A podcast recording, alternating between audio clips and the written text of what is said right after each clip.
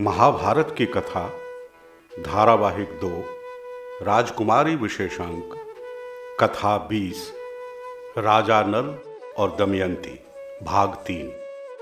संदर्भ, महर्षि बृहदश्व के आश्रम में युधिष्ठिर प्रश्न करते हैं कि उनके जैसा भाग्यहीन राजा और कौन होगा? तब महर्षि बृहदश्व उन्हें राजा नल और दमयंती की कथा सुनाते हैं।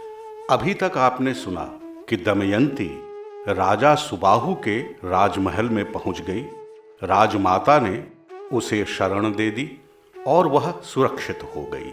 उधर राजा नल दमयंती को छोड़कर एक अनजान वन में चले गए। अब आगे। जब उस अनजान वन में राजा नल आगे बढ़ रहे थे तो उन्हें एक स्थल पर भीषण आग दिखाई दी।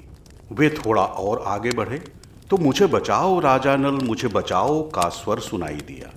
राजा नल वहीं ठिठक के रुक गए कि यह कैसा स्वर है और किसका है। वे अभी ऐसा सोच ही रहे थे कि पुनः वही स्वर गूंजा। तो वे कूद कर आग के घेरे में चले गए। वहाँ उन्होंने देखा कि एक विशाल काय नाग कुंडली मारे बैठा उन्हें पुकार लगा रहा है। राजा नल के पास आते ही उसने कहा, राजन मैं करकोटक नाम का सांप हूँ।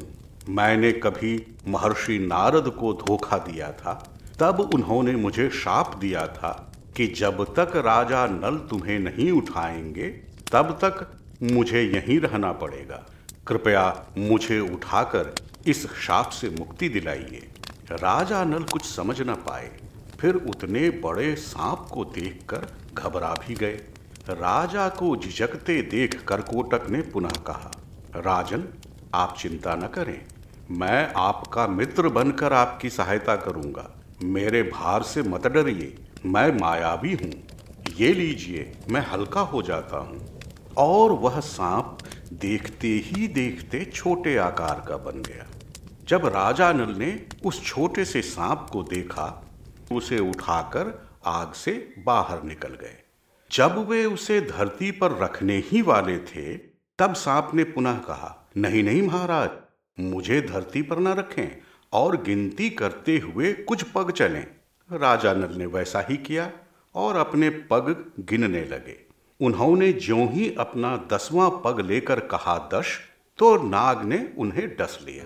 करकोटक का नियम था कि जब कोई उसे दश यानी डसो कहता था, तभी वह डसता था। नाग के डसते ही राजा नल का स्वरूप बदल गया। उधर करकोटक भी अपने स्वरूप में आ गया। तब करकोटक बोला, राजन, अब आपको कोई पहचान न पाएगा। अब आप सहजता से अपने कार्य कर पाएँगे। साथ ही कलयुग ने जो आपके शरीर में प्रवेश कर आपको अत्यधिक कष्ट दिया है तो अब वह मेरे विष के प्रभाव से अत्यधिक कष्ट पाएगा। आपने मेरी सहायता की है। अतः मेरे विष के प्रभाव से अब आपको किसी भी आदमी या जानवर का भय न रहेगा। आपके शरीर पर किसी प्रकार के विष का प्रभाव भी न होगा। मेरी मानिए तो आप अपना नाम बाहुक रखकर राजा ऋतुपर्ण की नगरी अयोध्या जाइए। उन्हें अश्व विद्या सिखाकर, उनसे जुए की विद्या सीखिए और अपना राज्य वापस ले लीजिए। उसके बाद उसने एक वस्त्र उन्हें देते हुए पुनः कहा, ये वस्त्र लीजिए, यह चमत्कारी वस्त्र है। इसे पहनकर आप जब भी मुझे स्मरण करेंगे, आप अपने स्वरूप में वापस आ जाएँगे यह कहकर करकोटक हवा में विलीन हो गया। राजा नल बाहुक बनकर ऋतुपर्ण के पास गए और उनके अश्वों की देखभाल करने लगे। कुछ ही दिनों में उनके घोड़ों की चाल तेज हो गई। राजा ऋतुपर्ण बाहुक से अत्यधिक प्रसन्न हुए और उन्हें अश्वशाला का अध्यक्ष बना दिया। उधर राजा भीमक को जब सारी बातें पता चली तो उन्होंने पहले दमयंती के बच्चों को अपने पास बुलवा लिया। उसके बाद उन्होंने अपने गुप्तचरों को देश विदेश में जाकर नल और दमयंती का पता लगाने भेजा। सुदेव नामक एक ब्राह्मण सुबाहु के दरबार गया तो दमयंती को देखते ही पहचान गया। उसने दमयंती को राजा भीमक का संदेश दिया तो संदेश सुनकर दमयंती रोने लगी। उधर राजमाता को जब यह बात पता चली तो उन्होंने दमयंती को बुलाया। फिर उन्होंने सुनंदा से दमयंती का ललाट धोने के लिए कहा। ललाट के धुलते ही उसकी भौहों के बीच लाल निशान दिखने लगा। उस निशान को देखकर राजमाता ने दमयंती को गले से लगा लिया। दमयंती कुछ भी समझ न पा रही थी। तब राजमाता ने उसे समझाते हुए कहा कि वे और दमयंती की माँ दोनों बहनें हैं। राजमाता ने उसे जन्म के समय देखा था। इसी कारण उन्हें वो जन्म का निशान याद था। फिर राजमाता ने पालकी मंगवाई और सेना की रक्षा में उसे अपने पिता के पास भेज दिया। दमयंती अपने माता पिता बच्चे और सखियों से मिलकर बहुत प्रसन्न हुई, किंतु राजा नल की अनुपस्थिति से वह दुखी रहा करती थी। फिर एक दिन उसने अपने पिता से कहा कि वे भी प्रयास करें और राजा नल को ढूंढें। तो राजा भीमक ने यह कार्य ब्राह्मण कुमारों को सौंपा।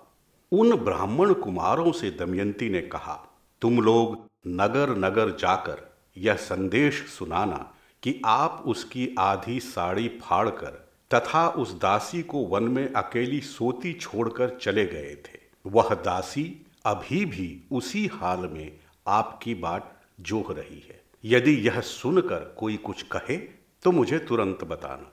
कुछ समय के बाद दमयंती को पता चला कि राजा ऋतुपर्ण की सभा में बाहुक नाम का एक व्यक्ति है।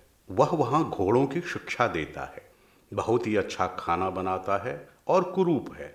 उसने यह संदेश सुनकर एक ब्राह्मण कुमार से कहा कि जब वह प्राण रक्षा के लिए साधन कर रहा था, तब पक्षी उसके वस्त्र लेकर उड़ गए थे।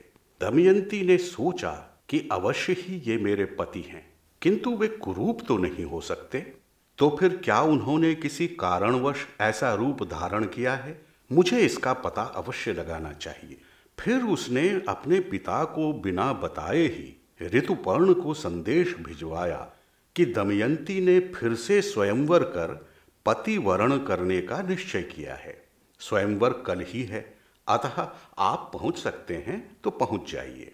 राजा ऋतुपर्ण ने तुरंत बाहुक को बुलाकर कहा, कल दमयंती का स्वयंवर है। मैं एक ही दिन में विदर्भ पहुँचना चाहता हूँ। तुम तैयारी कर लो। यह सुनकर राजा नल दुखी तो हुए, फिर भी राजा को लेकर चलने को तैयार हो गए। उन्होंने सोचा कि यदि भाग्य में यही लिखा है तो यही सही। उन्होंने सबसे तीव्र चलने वाले घोड़ों के चयन किए और नदी, नाले, पर्वत आदि को तीव्र गति से लांघने लगे। मार्ग में चलते समय कहीं राजा का दुपट्टा गिर गया। राजा ने बाहुक से कहा किसी सारथी से कहकर उसे उठवा लें। तो बाहुक ने कहा, नहीं महाराज, यह संभव नहीं है। उस स्थान से हम सौ योजन दूर चले आए हैं। अतः अब उसे उठाया नहीं जा सकता। राजा उसकी अश्व विद्या से बड़ा प्रभावित हो गए और उन्होंने कहा, मेरी गणित विद्या को देखो। सामने के पेड़ में जितने पत्ते और फल दिख रहे हैं, उनसे 101 गुना धरती पर गिरे हैं। बाहुक ने रुककर गिना तो सही था। उसने कहा, आपकी गणित विद्या तो अद्भुत है महाराज। तब राजा ने कहा, यही नहीं, मैं पासों की वशीकरण की विद्या में भी निपुण हूँ। तब बाहुक ने विनती करते हुए कहा, महाराज, यदि आप मुझे पासों की विद्या सिखा दें तो मैं आपको अश्व विद्या सिखा सकता हूँ। राजा को विदर्भ जाने की जल्दी थी। उन्होंने पासों की विद्या सिखा दी और कहा कि वे अश्व विद्या फिर कभी सीख लेंगे। पासों की विद्या सीखते ही कलयुग करकोटक के विष को उगलता हुआ राजा नल के शरीर से बाहर आ गया। राजा ने उसे देखा तो शाप देना चाहा। तब कलयुग ने क्षमा मांगते हुए कहा, मुझे क्षमा करें महाराज, मुझे क्षमा करें, मुझे शाप न दें। आपसे बिछुड़ने के बाद आपकी पत्नी के शाप के कारण मैं करकोटक नाग के विष से जलता रहा हूँ। मैं आपसे इस घनघोर अपराध के लिए क्षमा माँगता हूँ। आप तो दयालु हैं, आप मुझे क्षमा कर दें। मैं एक वर भी आपको देता हूँ कि जो कोई आपके चरित्र का गुणगान करेंगे, उन्हें मेरा भय न होगा। यह सुनकर राजा नल का क्रोध शांत हो गया। उन्होंने कलयुग को क्षमा कर दिया। कलयुग उसी समय भागकर एक वृक्ष में समा गया। यह संवाद राजा नल और कलयुग के अलावा किसी को मालूम न हुआ और वह वृक्ष ठूंठ सा हो गया। कलयुग ने उनका पीछा छोड़ दिया था, किंतु उनका रूप अभी बदला नहीं था। इस बीच वे विदर्भ पहुँच गए। कुंडी नगर में वे घोड़े भी रहते थे, जो राजा नल के बच्चों को लेकर आए थे। वे उनकी गंध पाकर हिनहिनाने लगे। दमयंती को लगभग विश्वास हो गया कि वे राजा नल ही थे। उधर ऋतुपर्ण महल में गए तो उन्हें स्वयंवर जैसा कुछ भी न लगा। भीमक ने जब कुशल पूछकर उनसे आने का कारण पूछा तो वे झेप कर बोले, बस महाराज, मैं तो आपको प्रणाम करने आ गया था। भीमक को कुछ समझ न आया कि इतनी दूर से वे मात्र प्रणाम करने आए थे। किंतु उन्होंने आदर के साथ उन्हें महल में रहने के लिए भिजवा दिया। इस बीच दमयंती ने एक दासी को बाहुक के पास बच्चों को ले जाने के लिए कहा। बाहुक ने उन्हें प्रेम से गले लगाया और उसकी आँखें नम हो गईं। दमयंती को विश्वास हो गया कि बाहुक और कोई नहीं, उसके पति राजा नल ही हैं। उसने उन्हें बुलवा भेजा। दमयंती को देखते ही राजा नल की आँखों में आँसू आ गए। तब दमयंती ने कहा, बाहुक, एक धर्मज्ञ पुरुष अपनी पत्नी को सोता छोड़कर चले गए थे। क्या तुमने उन्हें कहीं देखा है? यह कहकर दमयंती फपक फपक कर रोने लगी। तब राजा नल से भी रहा न गया, और वे बोले, प्रिय, मैंने जान बूझकर ऐसा नहीं किया। यह तो कलयुग की करतूत थी, किंतु यह मैं क्या सुन रहा हूँ? मुझे भूलकर यह स्वयंवर? दमयंती बोली, नाथ, मुझे क्षमा करें। आपसे मिलने की और कोई युक्ति नहीं थी मेरे पास। आपके अलावा किसी पर पुरुष के बारे में सोचना भी मेरे लिए पाप है। फिर भी यदि मैं पापनी हूँ तो मेरा त्याग कर दें। तभी वायु ने आकर कहा, राजन, दमयंती गंगा जल की भांति पवित्र है। इसके साक्षी हम लोग हैं। इसने तीन वर्ष तक शील व्रत की रक्षा की है। कोई शंका न करो और इसे स्वीकार करो। वायु के इतना कहते ही आकाश से पुष्प वर्षा होने लगी। शीतल, मंद, सुगंधित पवन बहने लगी। इस अद्भुत दृश्य को देखकर राजा नल का संदेह पूरी तरह से जाता रहा। उसके बाद उन्होंने अपनी आप बीती सुनाई और करकोटक के दिए वस्त्र धारण कर उसको स्मरण किया। ऐसा करते ही वे अपने वास्तविक स्वरूप में आ गए। दमयंती उनसे लिपट गई। दूसरे ही दिन सारे नगर में यह समाचार भी फैल गया।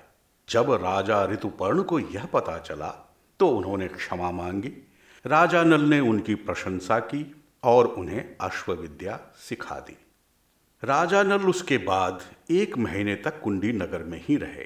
फिर निषद देश जाकर उन्होंने पुष्कर से कहा, तुमने धोखे से मेरा राज्य जीत लिया था, अब वो मुझे लौटा दो। इसके लिए या तो जुआ खेलो या फिर मुझसे युद्ध करो। पुष्कर ने घमंड से कहा, ठीक है ठीक है, मैं जुआ खेलूँगा और इस बार दमयंती को भी जीत लूँगा। पासे की विद्या सीख चुके राजा नल ने कुछ कहा तो नहीं, और जुए में अपना खोया सब कुछ पुनः जीत लिया। यहाँ तक कि पुष्कर के प्राण भी जीत लिए। उसके बाद उन्होंने पुष्कर से कहा, सच तो यह है कि तुमने मुझसे कुछ भी नहीं जीता था। वह तो कलयुग और द्वापर का कार्य था। फिर भी मैं तुम्हें क्षमा करता हूँ, क्योंकि तुम मेरे भाई हो। तुम्हारा नगर भी मैं तुम्हें वापस करता हूँ। पुष्कर अपना सिर झुकाकर वहाँ से निकल गया। प्रजा को पता चला तो वह राजा नल की जय जयकार कर उठी। राजा नल ने उसके बाद अपनी सेना भेजकर दमयंती और बच्चों को भी बुला लिया। वे सुखपूर्वक रहने लगे। समय के साथ राजा नल की ख्याति दूर दूर तक फैल गई। बृहदश्व जी यह कथा सुनाकर युधिष्ठिर से कहते हैं कि संसार की स्थिति सर्वदा एक सी नहीं रहती। तुम्हारा भी कल्याण होगा। और सुनो, नागराज करकोटक, दमयंती, नल एवं ऋतुपर्ण की कथा कहने सुनने से कलयुग के पापों का नाश होता है और दुखी मनुष्यों को धैर्य मिलता है।